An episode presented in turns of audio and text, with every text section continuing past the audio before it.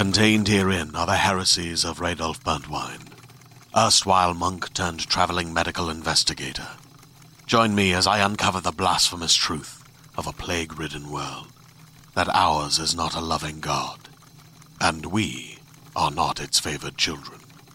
The heresies of Radolf Burntwine, coming January 2nd, wherever podcasts are available. Okay, here's how Miro works. See, it's amazing. What's everyone doing at David's desk? Ever since marketing started using Miro's collaborative online whiteboard, he thinks all our other teams should sign up. Why? He says Miro's making his meetings disappear. And if every team gets on it, that means even less meetings. They're using Miro for brainstorms, mind maps, customer research. So, could we use Miro instead of having another 100 meetings for every round of feedback? Yep. You can comment, react to ideas, even leave a recording on the board. And what about presentations? There are Miro templates for that. How do you know so much about Miro? I've actually been using it all along. I just used a Miro board to plan the best vacation. Okay, I'm on board. See how Miro users save up to 80 hours every year by meeting less and doing more. Get on board at Miro.com with three boards free forever. That's M I R O.com. Now through June 29th, you can earn up to four times rewards points on your favorite products throughout the store at Safeway. Shop for items like Coca Cola products, Deer Park Natural Spring Water, Dannon Light and Fit Yogurt, Mott's Original Applesauce, Heinz Ketchup, and McCormick Spices. And earn up to four times bonus reward points to use for discounts on gas or groceries. Visit Safeway.com or download the Safeway For You app to earn your reward points today. Offer valid through June 29th. See store for more details.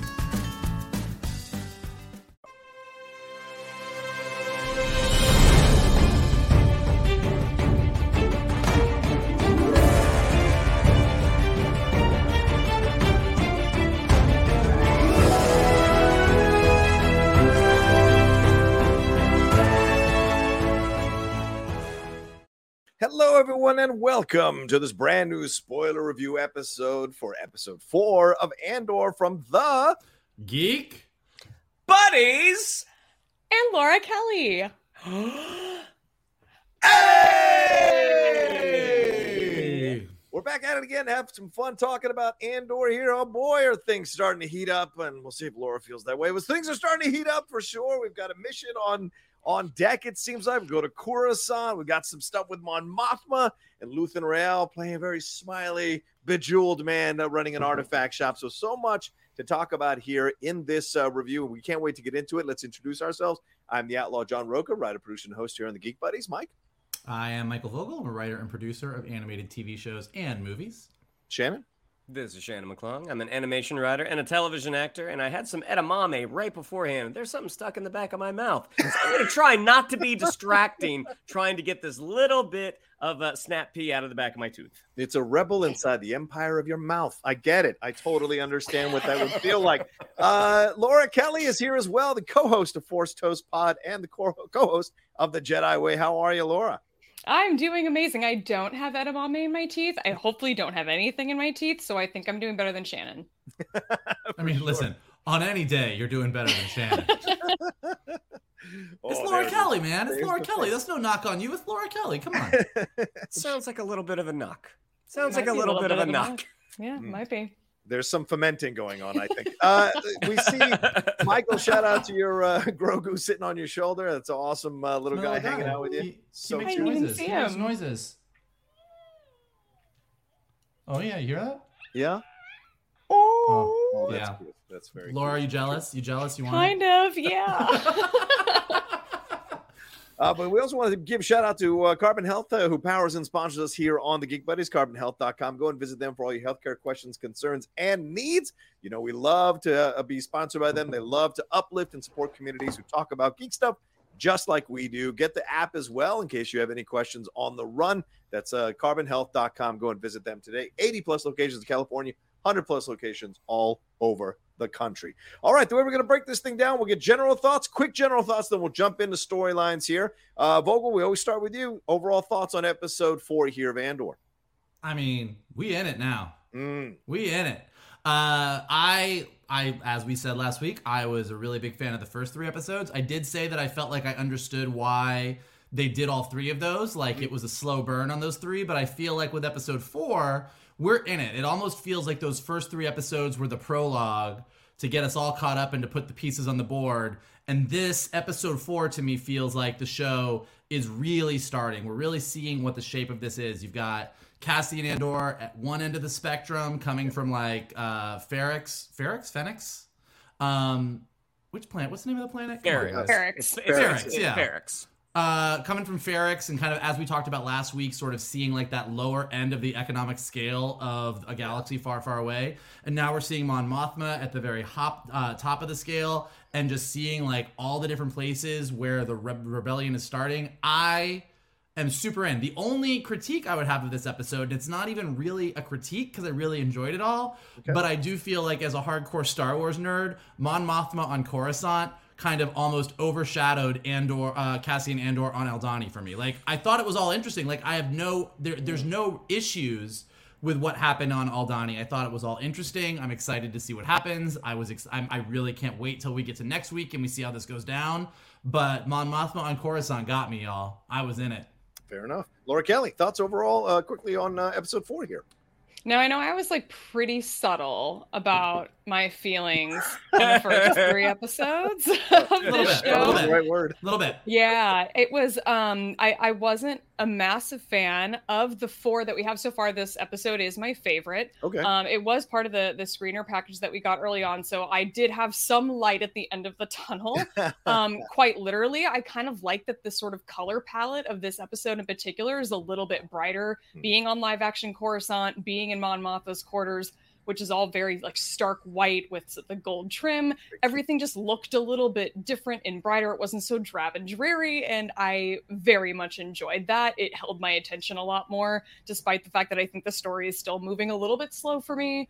Um, overall, I was very excited to see Mon Mothma. I was very excited to dive into her part of the story, especially after I sort of have, I'm not saying I've written off how this show has gone so far. I'm trying to remain optimistic, but I was needless to say very relieved to just have something different to look at. Fair enough. Sure, sure. Shannon McClung, overall thoughts here on episode four. Did you like the clean look of the of Coruscant there compared to the more grungy, dirtier aspects of uh, Aldhani there with uh, Vel and the crew and Andor?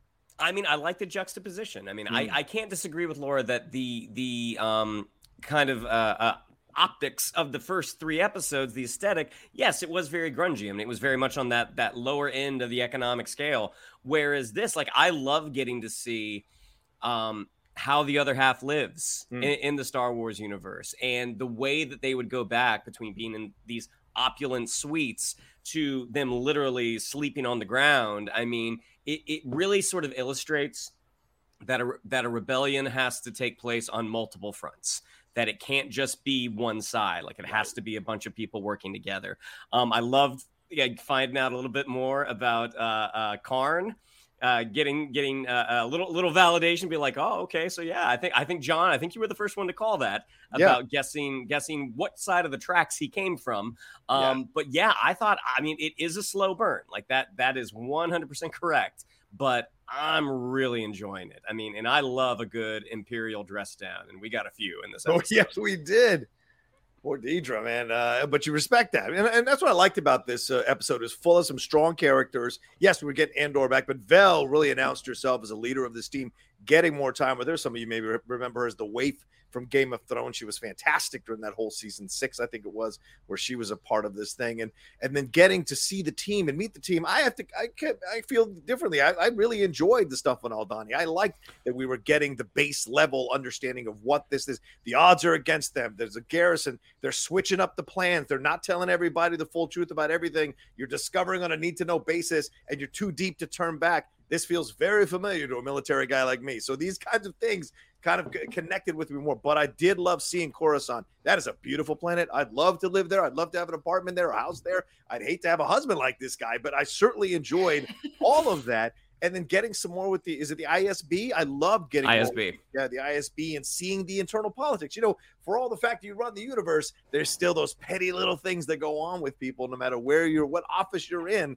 And I like that they brought it down to that, even though they're dealing with larger things. And even though Deidre might be 100% correct about what's happening here for sure. So that's going to be fun to certainly explore as this season goes along. Well, and also, John, she Yeah. was not the only Game of Thrones alum in that scene. Oh, uh, okay. Major Partagaz, that's Yes. Qyburn from It the later Qyburn. seasons. Right, right. So I getting was- to see them in the same scene, that was a lot of fun. No, I that's actually point. I don't even know his name in the show, and I only refer to him as Qyburn, and I will Same. probably refer to him as Qyburn throughout this review. I'll and then Qyburn yelled at her. Yeah. It's major Partagaz, but okay if you want to say Kyber. Yeah, it's Qyburn.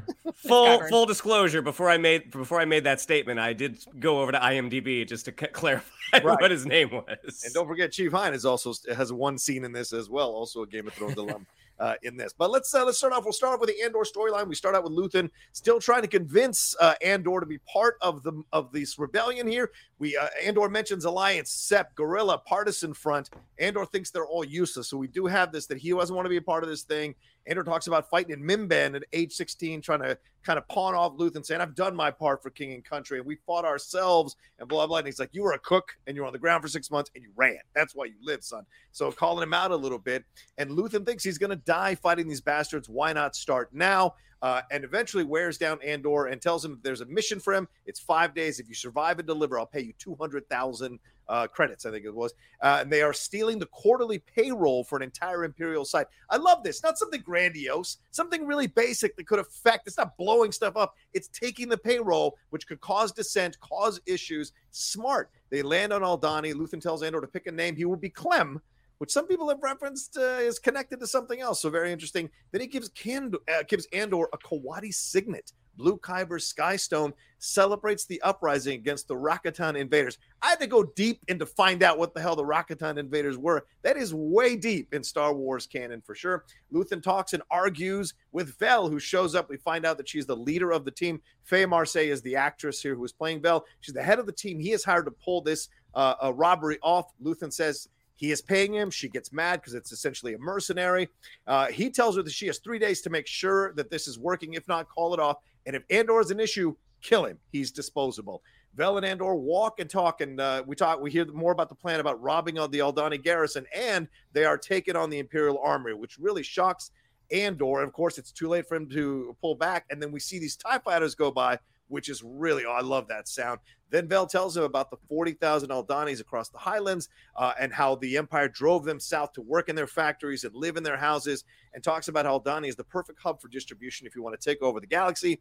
Then Andor meets the team. Uh, Skeen, we see waking up uh, Nemik, who was sleeping on guard duty, and Skeen mentions Mossy, Garvish, and Saw Gerrera. We meet the rest of the team here, Taramyn and Taramyn and Cinta, who are there, and the team is arguing with Vel. Nemik is feeling Andor's belief in the cause, though, which kind of quells a little bit of that uh, uh, argument here about bringing in a new person. Then later we see an Empire uh, person on a speeder bike show up, and that is Lieutenant Gorn, who is part of this team. He is not happy with Vel. He meets Andor. We hear about an Imperial engineer that's arriving from Coruscant. We go through the drill. Nemik has built all of this and is very precious about it and talks about the glue and the rain, and it's not to scale. So, very, very much involved in the construction of the overall uh, um, a garrison that they're using as a model. Andor thinks the plan won't work because the ship's going to be too slow. But then we hear about the Nazma Barani Temple, and that once every three years, the Aldhanis gather for the Eye of Aldhani, which is a celebration that looks like a meteor shower, but it's actually crystals in the sky slamming into themselves. And that's what they're going to use as cover when they take that uh, uh, uh, quarterly payroll. And then Taramyn gives him the specs on the ship, the blueprint of the garrison, and Aldhani phrase book. And Andor replies, can I finish my food now? Uh, and I'll and I'll be memorize this by morning. So, Mike, I go to you uh, first here. That's basically the entire Andor storyline. Talk to me about how you felt uh, they handled this in episode four uh, and what you thought of it.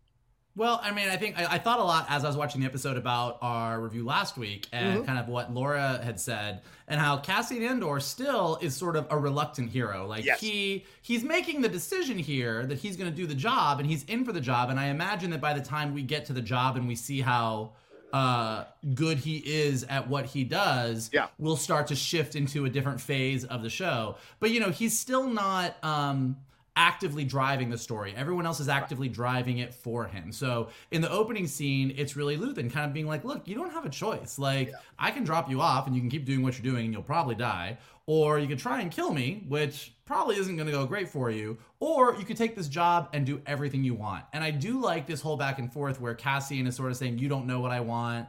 I don't believe in all this garbage. Alliance, guerrillas, partisans, it's all the same thing. Like all of it is stupid. But like Luthen really sees Cassian better than Cassian sees Cassian. And yeah. I think that's why the show is still working despite the fact that our main lead is kind of not into it because Luthen is really driving him forward being like, "Look, basically Luthen is going, "You're the lead of the show and you're going to embrace all this and I know you're going to embrace all this. So let's just keep things moving." Um which I think, which I think was really great. Uh, you're number um, one on the call sheet here, guys. Number, Let's yeah, get to yeah, it. You're number one on the call sheet. you know, you gotta, you're gonna get on here at some point. Um, you're not a side character. We're gonna find out all about you. and I do. I mean, I, you know, to your point, like I didn't dislike anything in the Aldhani story. Like I thought the way that Luthen sort of uh, cajoled and bullied Vel into taking a Cassian Clem. Isn't Clem his dad's name? Is it uh, his adoptive? yeah, adoptive, yeah. Marva, Marva's name? partner. Yeah, Marva. Yeah, Marva and Clem, which is why I thought he chose the name. Um, but like the way that Luthen sort of cajoles her into it and kind of forces her to do it, and then the way she like once she accepts that does the exact same thing to everybody else. And although there's a lot of griping and there's a lot of kind of vocal dissent, everybody does kind of get in line. Kind of to your point, John, about seeing the ISB and seeing all of the red tape and yeah. everybody playing against each other. As much as everyone clearly did not like Cassian coming in here. Everybody kind of got on board because you kind of have to. Like, There's this is how picture. a rebellion is good. There's a bigger picture yeah. here, and we all believe in this thing. Whereas on the Imperial side, there is no bigger picture. Yeah. It's all very self serving, which we'll get to when we get to the other story. Right. Um, I I thought that uh again, I think I'm gonna say this every week, so I apologize. Um, but it's really nice not being on the volume. Like watching those two, watching those two walk through this mountainscape. Yeah, uh, the Shire. the Shire. Uh, wa- watching them walk through it and having this conversation, a walk and talk like that on a on a smaller set, it just wouldn't have been as effective. It was so sweeping. And to your point, Johnny, when when he heard those TIE fighters, seeing those TIE fighters fly through oh, that valley, dude. it was just, it really, like, it took my breath away. Um, and then I also just really love what I love about the setup of all of this, this, that what, uh, that what she said, their day long trek to get to the rebel base. And yeah. then even when you get to the rebel base and everything they're talking about, about the getaway, is they're doing a really nice job of weaving into the story the story of how the empire has treated the entire galaxy. Right. The way that they've displaced so many people the way that they've moved so many people these people that all have these very strong held beliefs about the places they live uh, and these sacred places that were super important to them that now they can't even get to anymore. And i just really love the subtle way that they're weaving that in. Um, really liked all the rebel team I know they're not all going to survive when this shit goes down. And I go to Shannon. That's a Back to the Future reference, right? When he was like, "This thing isn't to scale." Like when he was like, "That's that's what I thought." I, I got like, a Doc like, Brown vibe. It, it was I was like, it was so like he builds this very intricate thing to show them how they're gonna do it, and he's clearly spent a lot of time on it. And he goes, "I apologize, it's not to scale." And I was like, Doc Brown reference? I feel like it's a Doc Brown reference. Um, so yeah, like I thought everything was interesting, but I do still feel, and again, not a critique because Diego sure. Luna. I think Shannon said this last week. Like that that dude opens his eyes, and those are some soulful eyes, and you can just like you believe everything he does, but. Everybody, the entire Rebel team, Luthen, everyone around him is so passionate and so um, clear on wanting to move this plan forward. Yeah. And he's still sort of reluctantly pulling back, which is where he's at in this part of the story. So I feel like once we see him shift, it's going to be really effective because he's holding back. Yeah. But you do just sort of still have that like, come on, dude, I'm ready for you to go. I'm ready for you to go. People are very passionate in one direction. When you switch them over to the other direction, they're just as passionate in that. So I think, and that's why there's a there's a real kind of effort that has to happen because it's going to take an entire effort in his full body effort, full emotional effort to go the other direction. So he's hesitant right now, but the fact that he's still willing to do it Uh, and the way he like kind of lingers on that Kyber crystal tells you that there's a world opening up for him that he's considering in all of this. And I think this team works really well together. Laura, what are your thoughts on this uh, on the whole storyline here with Andor in, in episode four and what we got? Well, I like the very beginning of it where we're still on board the ship actually, mm. and it's kind of Luthen just giving him this this you know talking down to, which I kind of appreciated that it's not just the Imperials that are sort of getting the dressing down, like it's also Cassian Andor, yeah. who is obviously a stubborn ass, is just kind of getting it handed to him by Luthen. And I, I, kind of appreciate that. I, I like getting this insight and sort of digging more into this very new but very interesting dynamic between yeah. the two of them. Um, fun note I think Cassian is wearing like a denim shirt in these early scenes, which I'm choosing to believe is an homage to Amperu. Oh. And I will not hear anything different. I support it. okay. Um, but these scenes where he's talking to to Luthen at the beginning, I mean, the scenes with this Kyber crystal, in addition to all of the you know legends lore and easter eggs that are dropped in literally the one line i think that luthen has in that in that first yeah. part of that scene. Um as soon as i watched that and i didn't have a ton of faith that some of our new characters are going to live through this whole episode but i mean the fact that he's just like yeah i want that back at the end of this i'm like oh no. Oh he's not he's not going to live to get that back and it's going to be really sad. I can already see it coming um, but like I said, the dynamic between the two of them is interesting. I like how he also told him, you know, you have the option here to like steal my ship. That's mm-hmm. option number three here. Um, but then at one point when you kind of see Cassian looking over at like whatever the little droid is that's built into the ship, and the droid's like, "Hi, can I help you?" Actually, the, it's just that's great a, because it's like, yeah, that ship was never going to allow Cassian. That's a gay ship. It. That's a gay ship, by the way. it's bringing like, the attitude. Excuse me, can I help you? what are you staring at? Thank you. Look away. oh, it's so good. Um, you know, the rest of this team on on Aldhani, there's it's interesting. It's kind of funny that I feel like we kind of circle back to over and over again that they're all upset that he's there. Yeah. We get it. It we're I think we're kind of repeating that two or three times. Um, there's a couple of uh of you know these these guerrilla people that are they're talking about where they mentioned Saw Gerrera and Garvish yeah. on Mossy, and I'm like, do we, are we supposed to know who those other two are? We know who Saw Gerrera is. Yeah. The other two, I wasn't sure about if those were new names. Mm-hmm. Um, I like that Richie from The Bear is in this show. yeah, I right. Just just rewatched The Bear, so hearing him not speak with that over the top Chicago mixed with a New York accent. Like it's just it was it was very interesting. Um, and yeah, this poor young guy that is just our hopelessly naive young kid that's part of this team. Another one I do not have high hopes oh, for. He's he's gonna die. Yeah, he die. oh, it's gonna be sad. He's if anybody's read the Alphabet Squadron novels, he's given a little bit of a Wyl Lark vibe. Um, who I actually never finished those, so I don't know if Wyl lives or not. But I kind of am having doubts about this poor kid. So fingers crossed for him. But yeah, you're right. This whole there's no way in hell this whole team is going to survive. Yeah, it's oh, a Rogue One thing all over again. You're absolutely yep. right. I think I feel that way too. Shannon, thoughts on uh, how Andor was handled and his journey through this episode, uh, through this episode, and also how the team handles Andor and how Vel really kind of steps up to the plate and commands this team as well. Uh, you know, both Diego Luna and Stellan Skar- Skarsgård are both just really, really dynamic performers. Yeah. Um, but you do have times where you can have two incredible actors who just don't gel. And that is not the case here. I mean, they just play off each other really, really well, despite the fact that, their characters are are you know are new to each other they just have an ease with each other and i think part of that is the performance um, and part of that is uh, dan gilroy's writing who wrote this episode and it's I, I mean across the board all the dialogue it is just written so so well. And i think not to say this is good therefore this must be bad it, it does kind of harken back to some of our earlier disney plus star wars shows like ah man you know the gilroy brothers are really doing a great job whereas some of the writers that came before like yeah we didn't think it we didn't think it was awesome when we saw it but it was star wars so we were so happy to get it and they're like oh yeah that that really was not was not awesome um, but uh just watching those two together is really really great and you just see sort of the cut and dry quality of Luthen. Yeah. When he's like, here's what's going on, da, da, da, da. and even uh, uh, uh, Cassian when he's just like, look, I'll take the drop off, and he's like, yeah, okay, sure.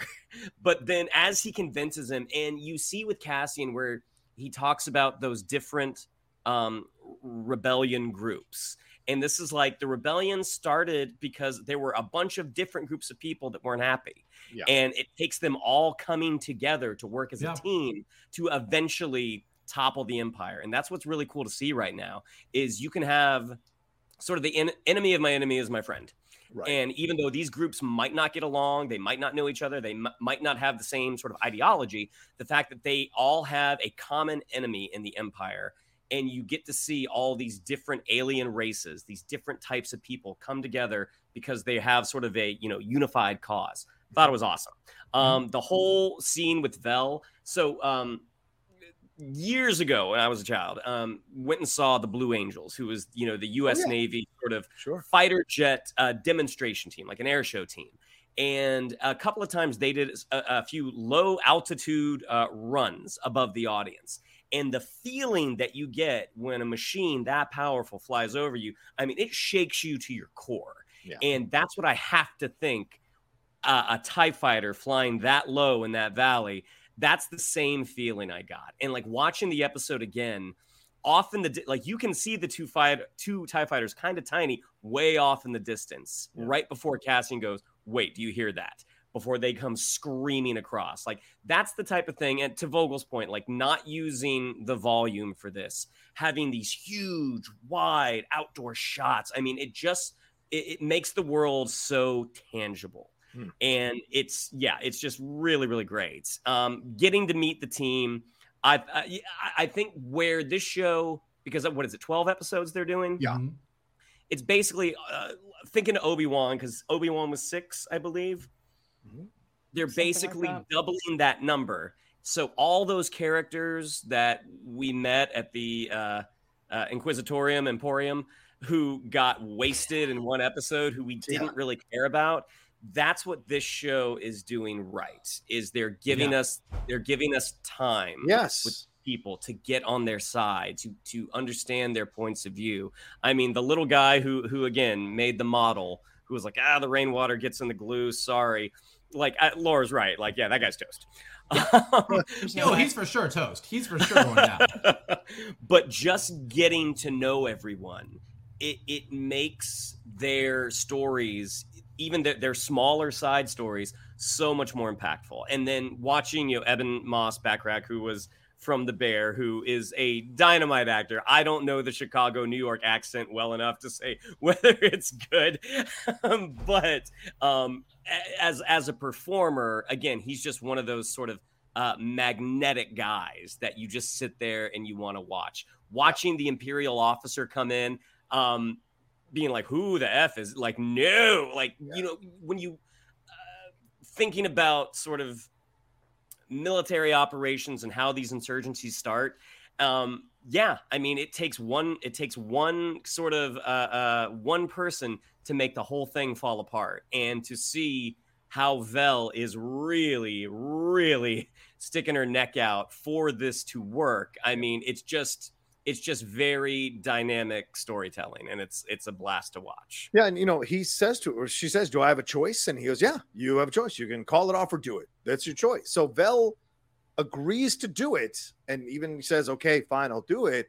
And you see her slowly but surely as she's walking in this conversation with uh with uh Andor, you can almost see her in her mind mentally like figuring out how she's gonna address everybody, how she's gonna bring this up, who's gonna counter her first with what, who's gonna be the most uh, upset and immediately she pawns off uh, and uh, I think Skeen to go look at the polls, or else they want to chase animals for the rest of the day. So she's, you know, she's smart in how she's doing all of this, and I think that's why you cast someone like her because she kind of conveys that strength, and she's got a death stare like nobody else. Like her angry stare is like unsettling. So it's a great choice in terms of acting. And you're right, all these characters are pretty clear. I mean, Skeen seems like her second in command. Taramyn is the guy in charge of like all the um uh, particulars like the blueprints and all the all the, the stuff that you might need. Cinta is the medical person, and Nemik is the one who's like designing stuff. But also, Nemik might have some sort of um, mystical thing because he says he senses Andor's commitment to the cause. What does that mean? I don't, know what think it's. means. I don't think it's about. I don't think it's about that. I think he's a true believer. I think he's like Okay. he is just this bright-eyed, bushy-tailed.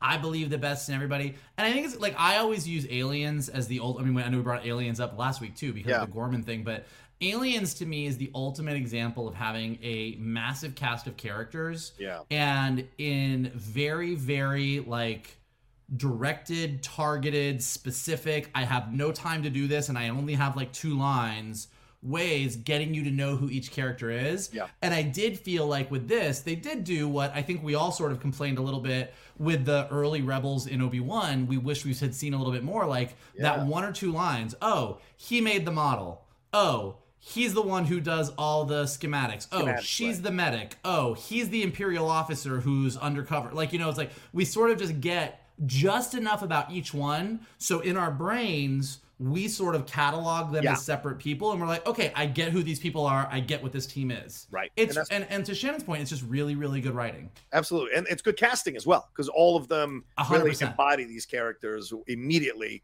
And so you're good to go as you move forward. Speaking of move forward, let's move on to the next uh, section here. Uh, we're going to talk Do about. you want to take a break? Oh, yes. Sorry. God damn it. All right. Let's take a break. We'll be right back right after this.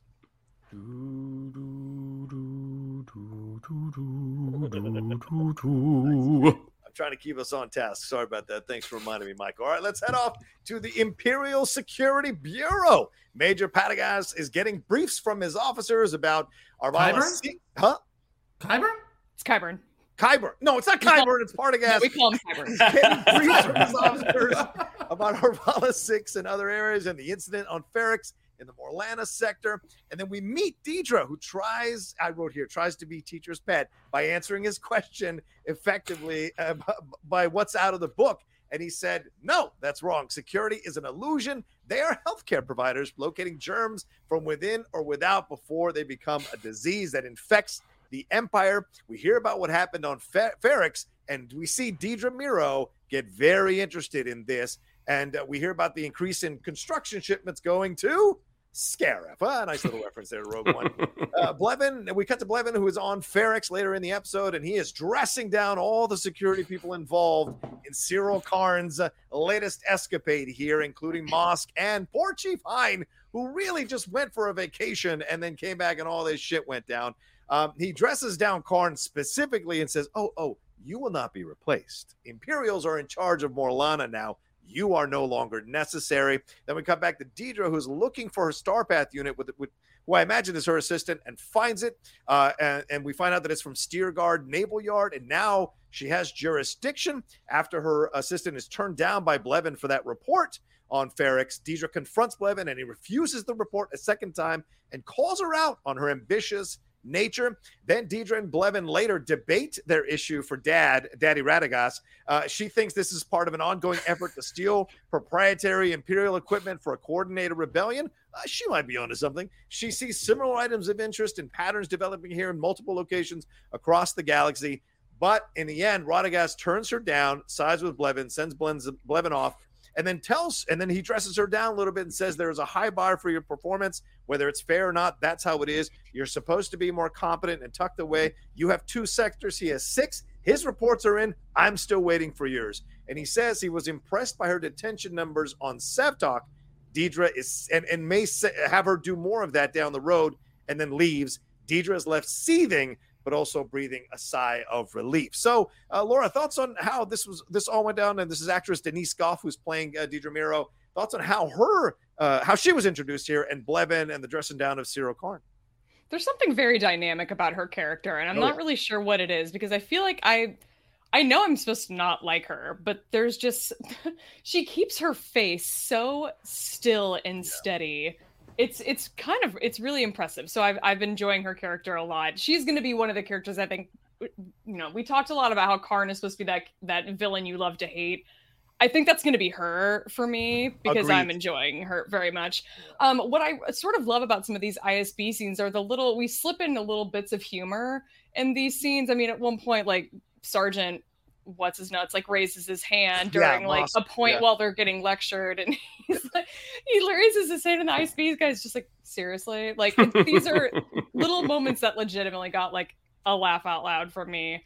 Um, in, addition to the fact that uh, we also get, you know, these two characters basically running to Qyburn, who is daddy, and they're like, "I'm going to go tattle on your ass." To to it's just a really fun dynamic because we know that the Empire likes to pit all of their agents against each other. There's going to be a, there's always going to be that strive for competition in the Empire because they want to drive people to move up and to basically just be the worst versions of themselves in order to get what the Empire wants. Um, so I I enjoyed all of these Coruscant scenes just on the surface because we were on Coruscant and that was amazing. Um, but yeah, the the dynamic between all of these characters is just particularly interesting. I think.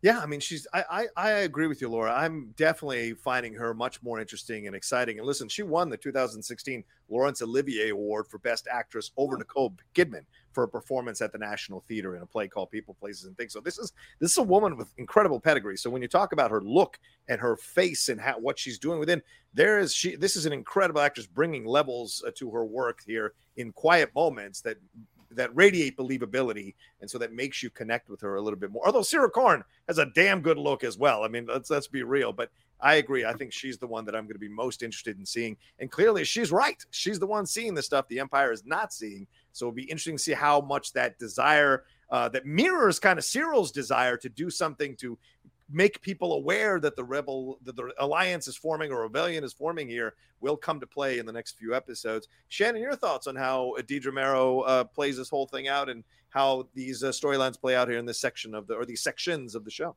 I mean, just from the beginning, when we get to see from space, you know, the the picture of Coruscant, you know, the mm. the you know capital of the galaxy, and you know, it's a location that we've been to, you know, in animation and in live action. Yep. But the way that they shot it was just different. I mean, it was that, you know, sort of bird's eye view over the city, like the type of shot that you would see in like like like like a like a crime drama, like that that mm.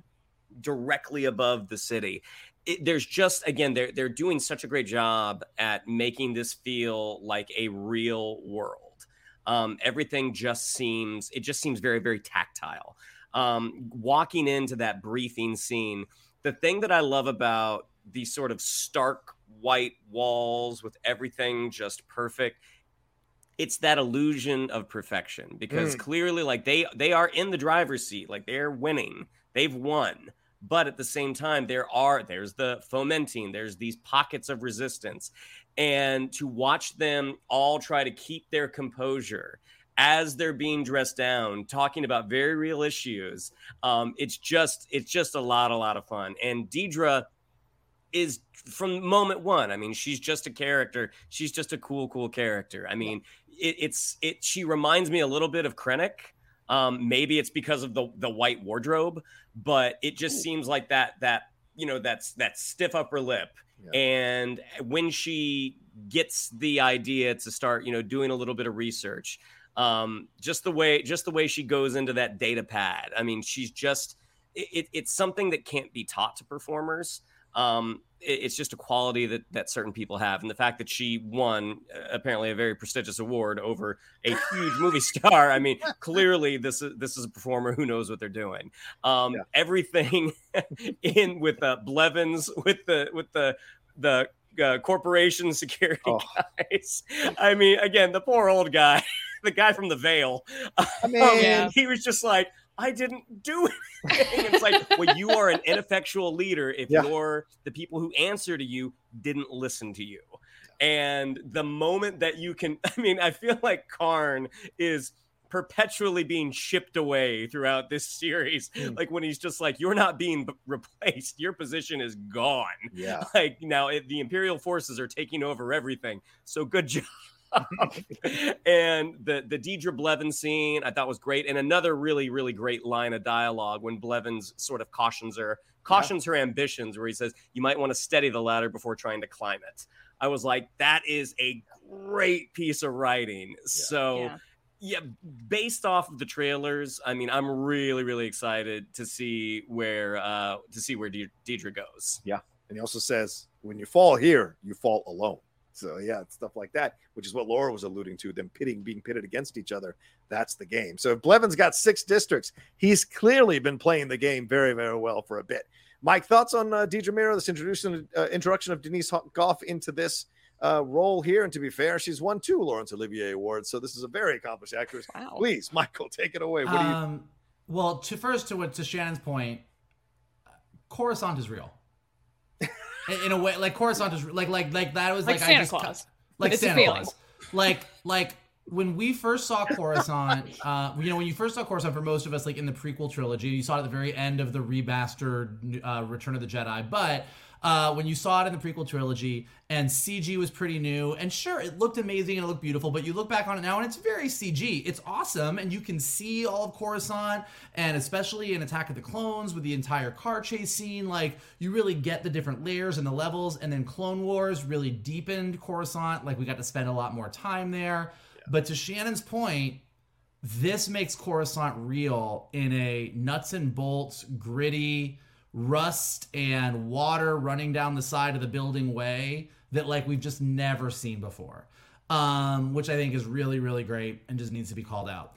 Um, you know, we talked a lot at the beginning about how between Cassian Andor and Mon Mothma, we're seeing these two extremes. But I really like how we also, in everything that we're seeing with the ISB, with Dedra, with the entire setup of Qyburn and everybody else, um, you're also seeing the difference between the Empire and the Rebellion. Mm-hmm. Like it's no, it's not an accident that Aldhani is a very nature-driven planet and they are sleeping in the woods and the ISB is this white, clinical, no nature anywhere kind of thing. I mean, the reason that George Lucas made Coruscant Coruscant as the seat of where Palpatine was is because there was no nature. Like the Empire is all technology, all hard edges and Cold. angles and cold lines.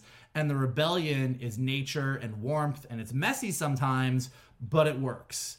And so that's what you're seeing here. Like, no one's happy that Cassian is there. They're all pissed off about it, but they all come together and it works. And in the ISB, no one is there for each other. It is all hard angles and it's cold and it's edges. And that's very apparent in the set design and in the performances and in the structure that you're setting up. Um, I also think they do something really interesting with Dedra, and it's it's a really good hat trick. She's a bad guy. Yes. She's the Empire. But they have set her up as someone that we're still rooting for, even though we know she's the bad guy. So she is the underdog. She is struggling to like get her voice heard. She made a move, was slapped down by a bigger, worse asshole, uh, was told that she has a lot to live up to. So, in the way that they've set up her character, Yeah. the way that they've written her, they have given us a bad guy that we know is bad, but that we still want to succeed. And that's a really, really great trick. Like, that's really, really good writing because we're not looking at her going, oh, she's the bad guy. I want her to die. Like, they have set up a situation where she is right, everyone else is wrong. Yeah. She is on the right path.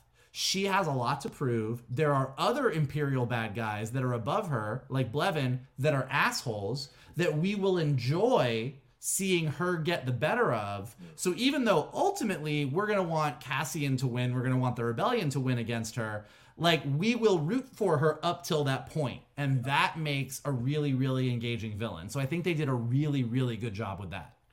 Yeah, and for people who haven't seen Under the Banner of Heaven, she is uh, fantastic in that series as well as one of the wives of the of uh, I think why no not why one uh oh god uh, Sam Worthington. She is one of she's Sam Worthington's wife in that series, and she's incredible. And she's Irish, so her ability to do these like British or American accents, it's phenomenal Yeah. to see this woman's talent. So shout out to her uh, And- for sure. And I'm looking And forward to also, really quick, just Yeah. because it's awesome, because if you're a nerd, uh, you know, obviously, like you said, they bring up Scarif. Yes. And they're saying that a lot of money uh, and a lot of uh, supplies are being headed to are being sent to Scarif. Yeah. And it's because they're building the Death Star. so like that's that's cool. Um, but they also mentioned that there's a lot of uh, a lot of prisoners being sent to prison um, because of Ryloth, which is uh, the Twi'lek planet um, where Hera Syndulla and her family are. So Yeah. uh, a lot of things going on there. So like they're definitely doing a really nice job of doing Easter eggs in the right way. Yeah. Which is kind of throwing these things in and throwing these words in that if you are not a complete Star Wars nerd, it's like, okay, like, yeah, this feel they're talking about planets. But if you are a Star Wars nerd, everything they're saying is actually correct and makes sense. And you're like, oh, yeah, that would make sense. That, that yeah, there would be Yeah. a lot of going on in Ryloth right now. That's really cool. So I appreciated that. They also mentioned Arvala 6, Mike, which is in the same uh, uh, section of planets that Arvala 7 is, where in the desert planet where Din Djarin uh, met Grogu. So That there's that reference as well uh, in here. And I think they mentioned Mimban, which is a bog planet, which people Well, might no, remember. Cassian Andor mentions Mimban. He That's it, says in his fight. Uh, Sorry, Luthen. sorry, yeah, so yes. back in the Luthen thing when they, um, but I'm glad you brought that up because yeah, Cassian says he fought on Mimban, Mimban, which is a bog-like muddy planet, and also happens to be the exact same planet that Han Solo is fighting on in Solo. And given the timelines, there's a pretty good chance those two might have been fighting at the same time, ish. Yep. Like, and this is the setting for the Splinter of the Mind's Eye, Alan Dean Foster's yeah. paperback novel, which was kind of a sequel to A New Hope. Um, and I met him at Comic Con four years ago and got him to sign my copy of it. So that was pretty cool. But yeah, Mimban. Yeah. Well, yeah, and it's but it's really you know like because when Solo, when Han Solo goes there in the beginning of Solo, and he's Yeah. fighting for the Empire, and they're fighting in this big battle, and it's muddy and it's gross, and he ultimately like saves Chewbacca and deserts. Uh, and then Cassian Andor also apparently was fighting in this muddy bog of a planet, and points out that the Empire uh, got a lot of mileage about getting a lot of people to fight against each other and not against the Empire, and he also deserted. So uh, you know, little little uh, bond between Cassian and Solo there. They're both uh, they both got the fuck out. They're both scoundrels. All right, let's move on to a little bit more of Coruscant and let's uh, focus on Mon Mothma here. Uh, we see Luthen. Would you uh, like to go on a break first? Oh yeah, God, yes. I apologize. Let's go on a break real quick. Do that, do do that, do do. There we go. Nice music. All right, let's move on here. Uh, let's go on to the next thing here. Let's And go on a way, break. Do, do, do, do, do, do, do, do, break. for those, for those who are watching us possibly for the first time, we do those breaks for the podcast stream we have on iHeartRadio, so it's easier for me to lay in commercials or ads so that you all are not annoyed by listening to us on the podcast stream. All right, let's move on uh, to a little more of Coruscant, Mon Mothma, and uh, Luthen. Is there anything else, or can we move on? I just want to make sure. I'm, so, I'm, I'm, I'm sorry. I'm enjoying it. I'm, Okay, I'm, just, right. I'm having a good time, guys. We have fun. That's what we do. we do. Uh, we see Luthen uh, put on a fake wig, uh, uh, new jewelry, practice a smile, uh, which is really nice. So clearly he is another person. I think this is Luther Rand. Is that correct? Uh, is someone correct me? I think that's going to be his name. I think. I'm not sure. Uh, but uh, we also see Syril arriving home, slapped by, uh, greeted by his mother, and then slapped by her, and then she hugs him. Um, and for those of you who saw the tragedy of Macbeth, that actress is uh, the three witches in the tragedy of Macbeth with Denzel Washington. That is the same actress. And nothing screams incel like having to go back to your mom's house after you lost your job. uh, on. Uh, we meet Clea um, as uh, uh, Mon Mothma's ship is landing here. Luthen's partner. She mentions that she has a new driver. Mon Mothma does. Then Mon Mothma comes in, and my God, uh, you know Genevieve O'Reilly is just absolute grace, elegance, and gorgeousness all at once. She commands any room she walks into, and you can see when she walks into uh, Luthen's place there. Uh, she's a senator. We find out from Ch- Chandrila. I hope I'm saying that right. Um, and of course, uh, Luthen puts on this act and showing her all these props and I'm sorry, all these artifacts and stuff, and says to her, "Oh, yes, you're here for your husband, his day of days. Is that correct? Let's get something for him." Uh, and uh, meanwhile, Clea distracts distracts the driver. They go into the back and have a conversation and a secret meeting under the guise of buying something for her husband. We hear about uh, uh, we hear about this idea of, of moving money, and that it's a lot harder for her to move this money in order to fund these uh, rebel these rebellion excursions. Uh, and uh, Luthen tries to call her out a little bit for being like, "Hey, I can only forage for so long. My people got to eat." And then she says that I think I found someone who might be able to help. Now, this is a nice bit of hypocrisy here because Luthen, who forced Vel to accept Andor into a situation, is rejecting Mon Mothma trying to get Luthen to accept a new person into their situation. So I like this little bit of of um, uh, pairing that goes on with that. They speak in code over the artifact as well, and then she walks. Uh, then they walk back out, and uh, uh, uh, Luthen has uh, uh, uh, clear. Is it sorry? Uh, Clea, Clea. wrap up the uh, the artifact there. Uh, and there's Easter eggs galore all over the room, which I'm sure we'll talk about at some point in this analysis. Then Mon Mothma arrives home, and it's a gorgeous home. You mentioned there's no nature. There's a little bit of nature in the home with a plant or a tree there. She sees her husband setting up a dinner, and immediately we know this guy's a bit of a fop. He's setting up this dinner for the governor of Hannah, Ars Dangor Sly Moore from the Vizier's private chamber. She does not want to have dinner with these senators. She didn't remember it was happening. She remembers him wearing her down uh, and getting her, getting Perrin, uh, having Perrin wear her down. Perrin is the name of the husband to make her agree with this dinner. Uh, and she's mad because those people try to undo everything she does in the Senate. Perrin responds in a dickish manner that maybe they'll think twice about it tomorrow. Uh, and he also says, "But we can cancel it if you want. If it's no big deal." And she's like, "No, fine. Let's just do this thing. Don't, but don't sit me sit me near them." And she, he says, "Oh, don't worry. You're in the boring end of the table. I just want to have fun." Uh, this is clearly a man who feels very inadequate next to a powerful woman uh, and uh, is jealous of her standing. And um, as she walks away, Perrin says, "I heard you got me something," and she says, "Don't worry, it's going back." And he responds as a um, fop would by saying, "Oh, must everything be boring and sad?" So, what a weird world. But I love that we've got this thing for her. So, Shannon, I go to you first. Thoughts on Mon Mothma here? Thoughts on the storyline here with her? Well, starting with Karn, seeing that his family home, or at least where his mom lives, Yeah. it's next to the 101 freeway, Yeah, I mean, under an essentially- under an overpass. yeah, right. Yeah, she's down with the Martez sisters. Like she is not in the nice part of Coruscant. That's true. I mean, you see those speeders, wah wah wah, going by.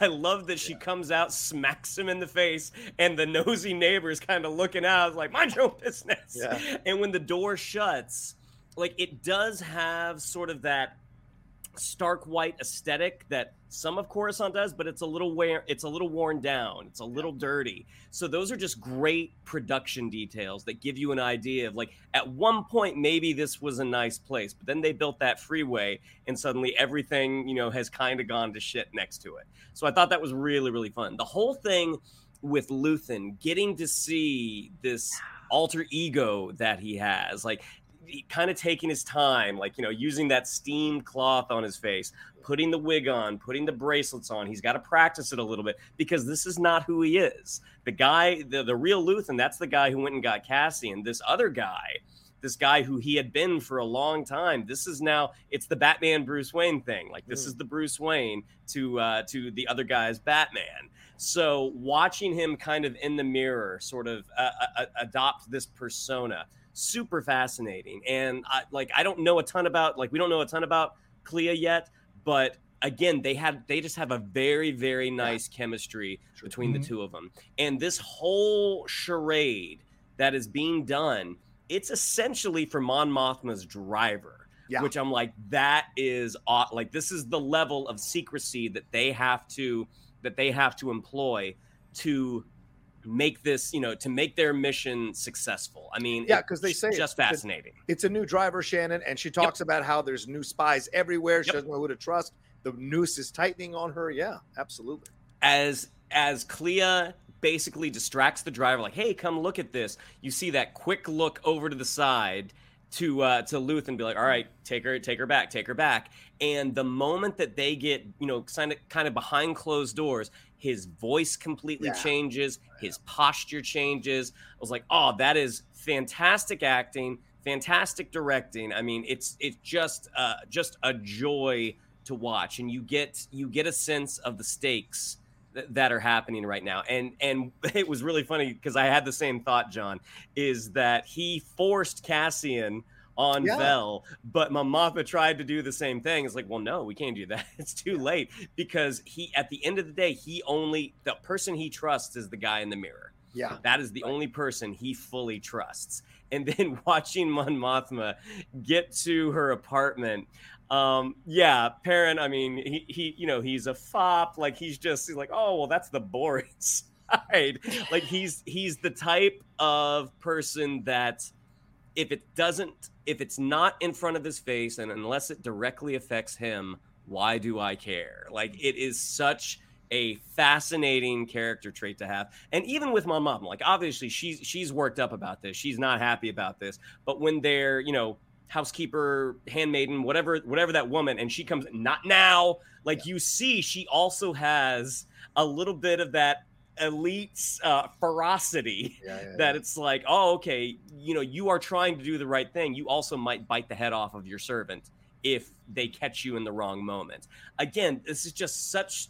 It's just such uh, uh, the, the juxtaposition between the two worlds.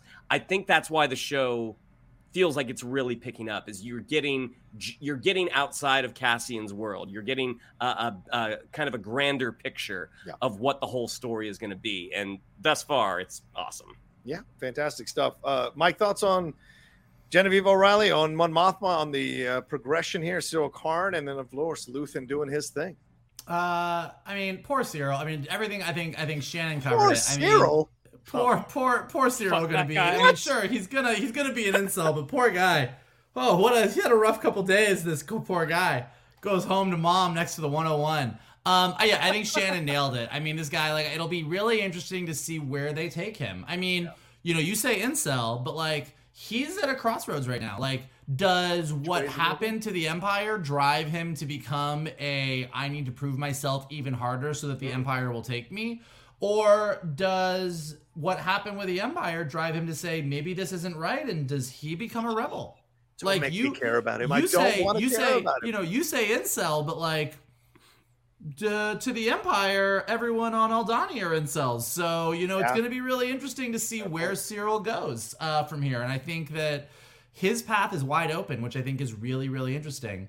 Um, as far as Luthen, uh, I, I would like everybody to do what I did, which is play that scene where he is on the ship and puts on his things, but mute your TV and just play the opening song to the Golden Girls.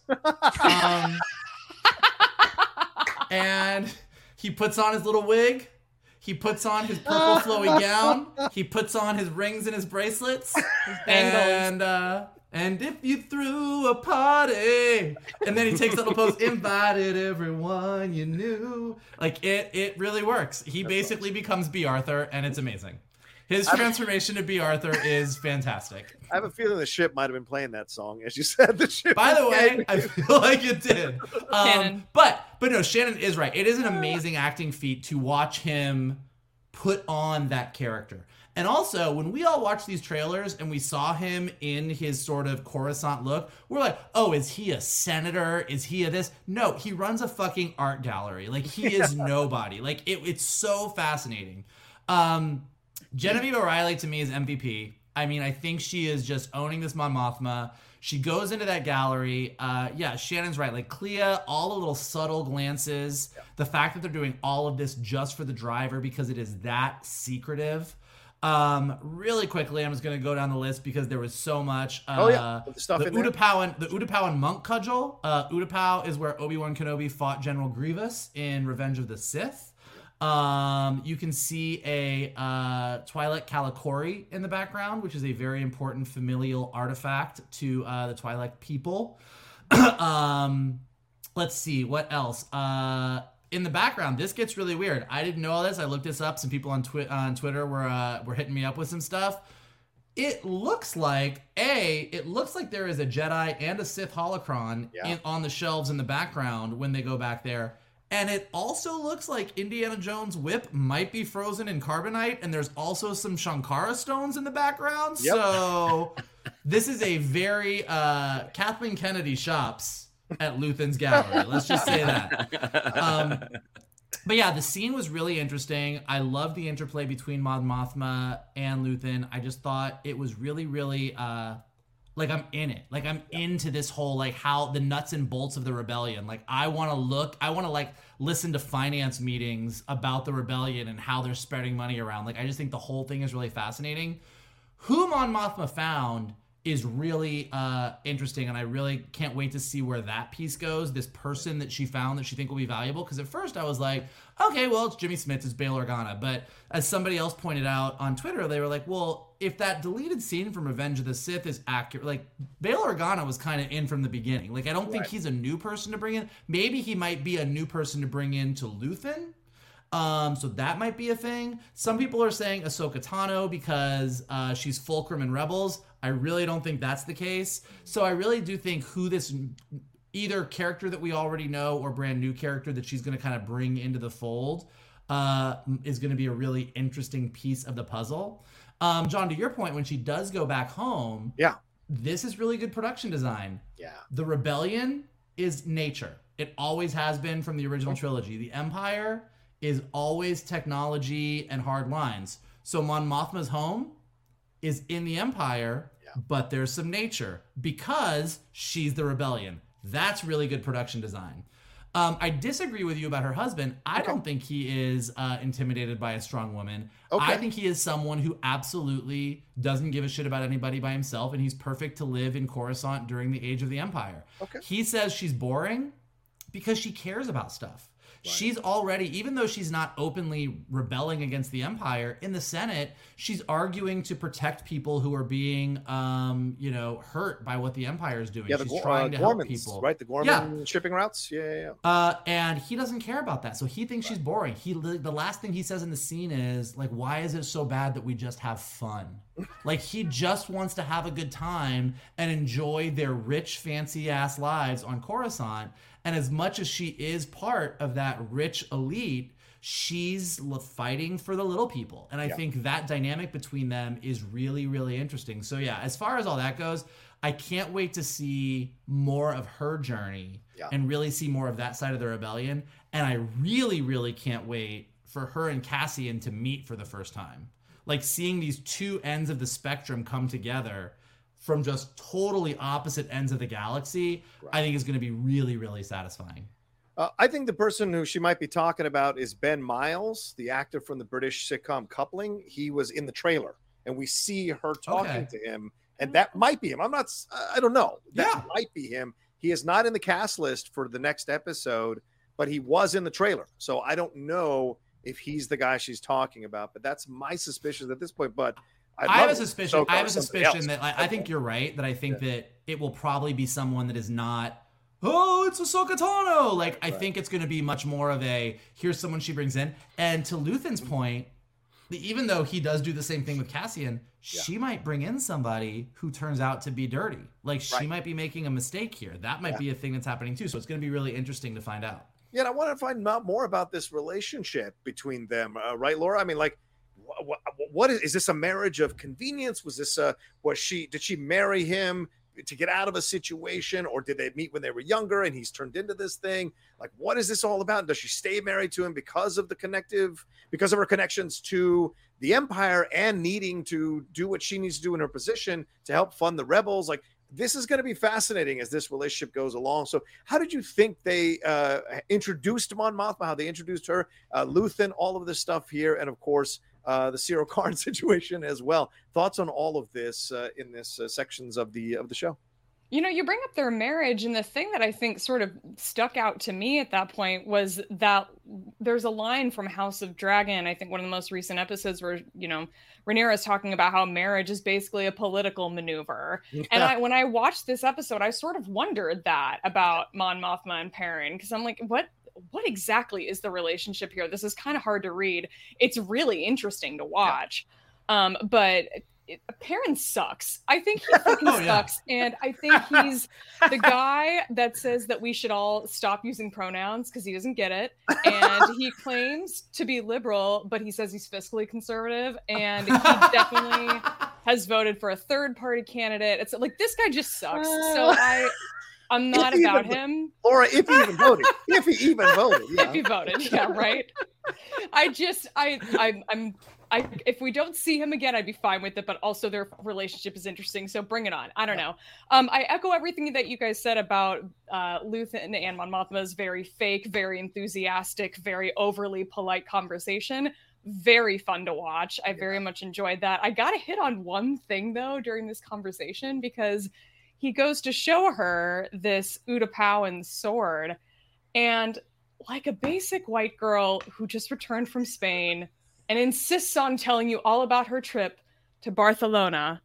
he pronounces the word aficionado as aficionado, which is so which I- what it was it just threw me for a loop and it was really funny and Yeah. really fun to watch. I love, Every I love how time I- Laura, I love how Laura's coming for this show. I know. I Laura's dig just coming for this I show. Dig it. I gotta, I gotta pick on these things because it was just funny. It was just, I don't know why he pronounced it like that. There's also a weird moment where uh, Qyburn pronounces the word lieutenant like lieutenant a couple of times. That's a I don't British know what that is. That a Brit? Okay, Yeah, yeah, I it's did not know That's what that was. Yeah, I was very confused by that lieutenant. too. Mhm. We're doing all kinds of weird pronunciations in this show for me. I'm not here for it. Um, I imagine in this scene where we get all these great Easter eggs, which I very much enjoyed. I know that there's, um, I think there's like some of the stone tablets that kind of look like the the hands from um, the gods of Mortis that we see in Star Wars Rebels and in, in the Clone Wars. Yeah. You can see little pieces of those in the background, and I just imagine like in this script, like Tony Gilroy wrote in like the margin, like just put whatever random nerdy shit you want in this room. I do not But the and they ran Oh, for that. sure. When you, Yeah. yeah. I mean, when you get to, I mean, just like so, everybody like Tony Gilroy is not going like. And then we see some holocrons in the background, and we see a Twi'lek Kalikori, and like, like he doesn't do that. Like he's like He doesn't lots of sound like Kermit the Frog. Hi, oh, it's me, Tony Gilroy. Oh, yay! No, but it's like uh he basically it's all of the prop crew it's all everybody like it's the it's the design team that's like oh we have to fill this gallery with star wars artifacts what would make sense Yeah. and they go to fucking town Yep. nerding out as much as any of us do and props to them because those props are awesome Literally. Literal props. literal props no, I mean like Tony Gilroy has like famously come out and said like that he he did not grow up a Star Wars fan. This is really not his cup of tea, but he's managed to be very successful in this franchise and I you know, it's because we've got those nerdy people behind the scenes that are willing to be like, what if we put this in here? Like it's it works. Yeah. Um the one last thing I wanted to hit on, I also like I wanted to bring up the fact that you know she brings up this mystery person. We don't know who she's talking about. Yeah. I've seen a lot of people suspecting that maybe she's talking about Bail or Ahsoka. Neither one of those make any sense in the context of the Ahsoka novel, which takes place very shortly after Revenge of the Sith. Mm. Bail Organa is already in it with the rebellion at that point, and Ahsoka is like joining basically up with the rebellion at that point too. So they're already in it. They're already doing their own thing. I don't think that's who we're bringing in. Um, I like your theory, John, that we're bringing in this mystery person from the trailer. Yeah. Um, I have a feeling that's where we're going. Um, also, fun fact: Sly Moore is a party animal, and I am here for that fact. I love that. I want to see this dinner party play out a little bit. We're not gonna, we're not gonna get to, I don't think, but I want to see it just for that. Fair enough. A couple more Easter eggs here. There is Mandalorian armor in there as well, and also uh, Den of Geek is pointing out that there's a set of armor that looks a lot like the Dark Lord Starkiller armor worn by Galen Marek in the alternate dark side ending of the video game The Force Unleashed. So that may be in there as well. Uh, and as far as Ghorman is concerned, Ghorman goes all the way back to the Legends continuity. It featured in the 1990s video games Star Wars X Wing and Star Wars Rebellion.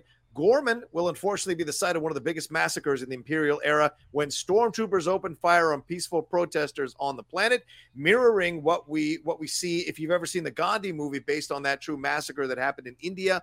Uh, and Mon Mothma actually alludes to how the Empire is cutting off Ghorman's shipping routes. So that may be what causes people to starve on the planet and sets up this protest that leads to them being killed by uh, these stormtroopers uh, uh, from the Empire. So a lot of great deep cuts within this whole thing. And I think Mike, you're absolutely right. He's like, just go to town, guys, and then moved on to the next thing. but It but it is like I mean like honestly and this like I wouldn't be surprised if they even like whoever they talk to whoever their nerd people Yeah. are whether it's someone at Lucasfilm whether it's someone that they've got working with them but like like if it's it's a wise writer who knows what he or she or they don't know yeah, what their strengths are. Um, so know, yeah. so you're writing the scene and like look you're focusing on the politics and you're sort of fleshing out this relationship and you're writing Mon Mothma in a way that we've never seen before and we're really getting into the nitty gritty and then you say okay well like I'm gonna put that there was this thing here and oh she's referencing this or we need to reference some planets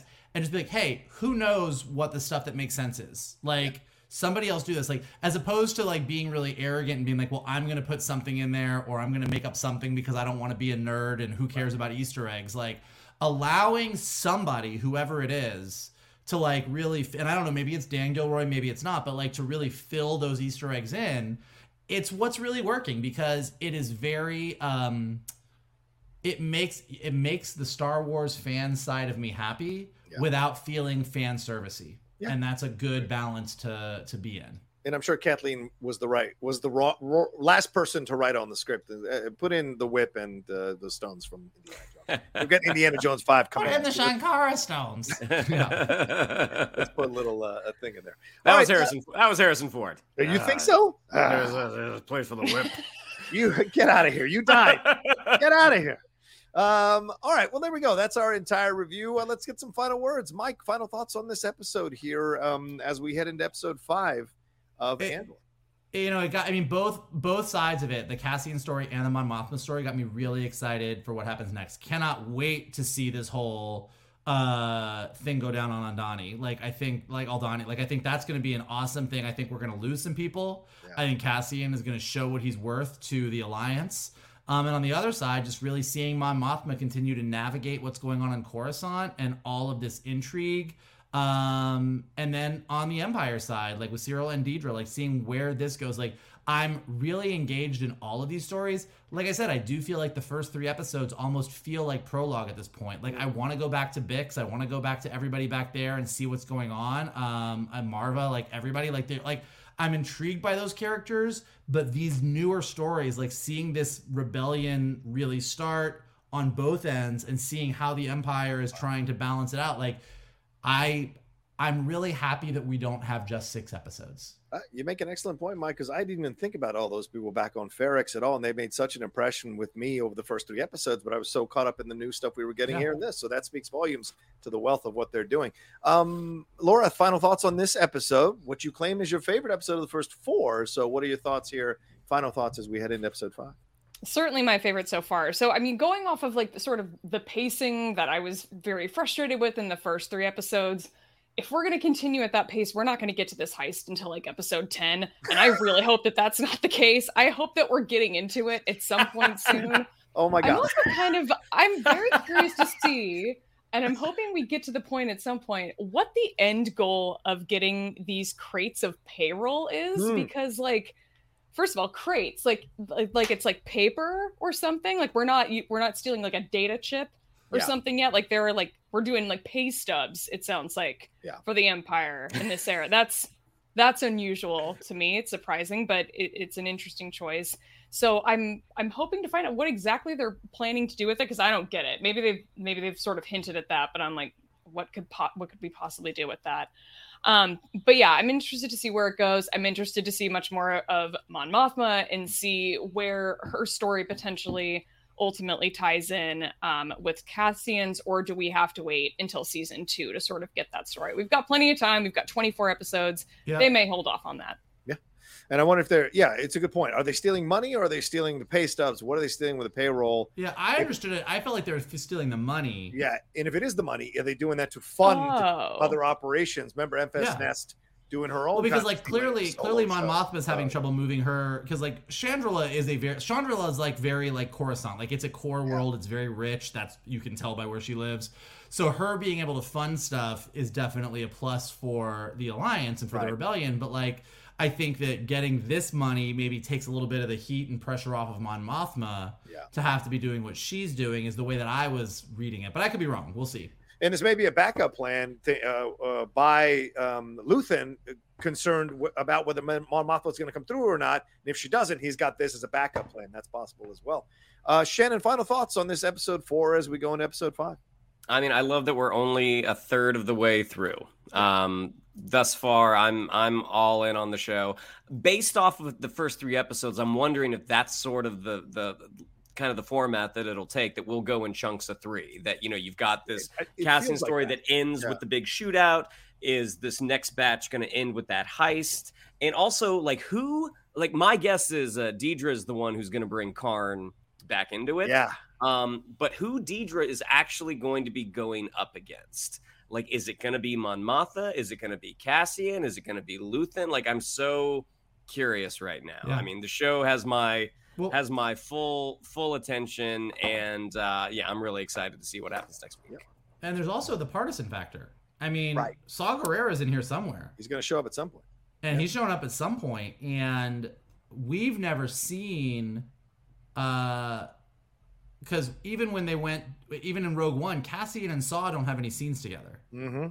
And I don't know, and it doesn't seem like Cassian really knows Saw. Like it'll be interesting to see like Saw and Cassian don't really have a relationship, and Cassian doesn't have a relationship where he can just go to Saw. It's the whole reason um, that Jyn Erso exists. Like that's why they have to go to Jyn Erso. So I don't think we're gonna have some a lot of whole but Diego Luna, Forest Whitaker scenes, but where Saw plays into all of this with what's going on both either with the rebellion side or the empire side is also going to be really interesting so it i'm really enjoying the you know the the marvel shows particularly like if you are a longer show you get six episodes and if you're a shorter show you get nine episodes and we've got 12 for andor so like it's it's i'm really feeling the the luxury the stretch room the leg room of 12 it's nice It'll be curious when we get to 18 from Daredevil how we feel about that as well. Um, all right, well there you go. And, and I, will, I will say this: I'm loving it so far. This is my kind of Star Wars. Nothing about this episode turned me off or didn't make me want to see more and feel more. I love that we're expanding the character base or the character count in this. I, I love that there's all these different storylines happening, and I'm monitoring it all and excited um, to see where it's all going to go um, and where it's all going to end up. And I like every single actor who is playing these roles and what they're bringing to it as well. So looking forward to some really new um, approaches and nuances uh, as the events start to unfurl here over the next eight episodes that we have left in this season. All right. Well, thanks so much for watching this spoiler review of episode uh, four of Andor. Shannon, what do we have to tell them? Yeah, I'd like to follow us on social media. On Twitter, it's at geek underscore buddies. On Instagram, at the underscore geek underscore buddies. If you'd like to follow me on social media, on Twitter, it's at Shannon underscore McClung. On Instagram, at Shannon the Geek Buddy. If you would like to follow Mr. Vogel, it is at MK2. And if you would like to follow Mr. Rocha, it is at the Rocha Says. Mikey? Um, if you enjoy looking at us talk about Star Wars and watching John forget to take commercial breaks, then we are here for you. And we will continue to do that throughout the rest of Andor's run. Uh, we will continue to remind John that we're supposed to take commercial breaks. In the meantime, here's what you can do for us. You can hit that like button below. You can subscribe, subscribe to Johnny's Outlaw Nation page. Leave your comments below. Uh, what Easter eggs do we miss? How are you feeling about it so far? Too slow, too much, too little, too much, or whatever. Just let us know what you think. If you are listening to us on podcasts, leave us some stars and leave us some comments so we go up in the rankings. And as always, the best thing that you guys can do is retweet this video, post it on your socials, send it to your friends, and tell them to hang out with your buddies, the Geek Buddies. There you go. And of course, thanks again to Laura Kelly for joining us for this review. She'll be joining us for the whole season. So thank you, Laura. Please let people know where they can find all your work and all your Star Wars knowledge on display. Sure, I am often tweeting about Star Wars. You can find me on Twitter at shutup underscore Laura. You can find me and John talking about Star Wars right here on his channel on the Jedi Way. And you can find the audio only podcast I do with my friend Alice, where we drink wine and talk about Star Wars. That's called Force Toast, a Star Wars happy hour. And you can find it on Twitter at Force Toast Pod. There you go. All right. Thank you all so much. Take care of yourselves. Uh, be well. And we will talk to you next time with another brand new spoiler review episode here from the Geek Buddies! And Laura Kelly.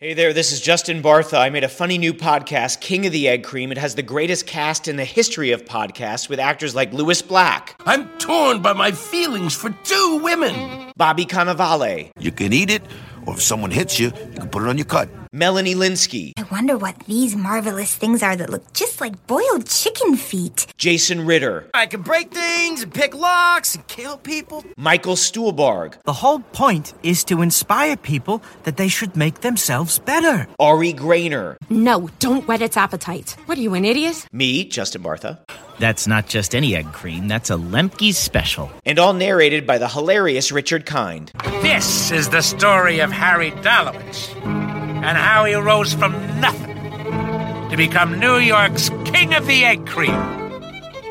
So if you like funny true stories, come listen to King of the Egg Cream, available wherever you get your podcasts.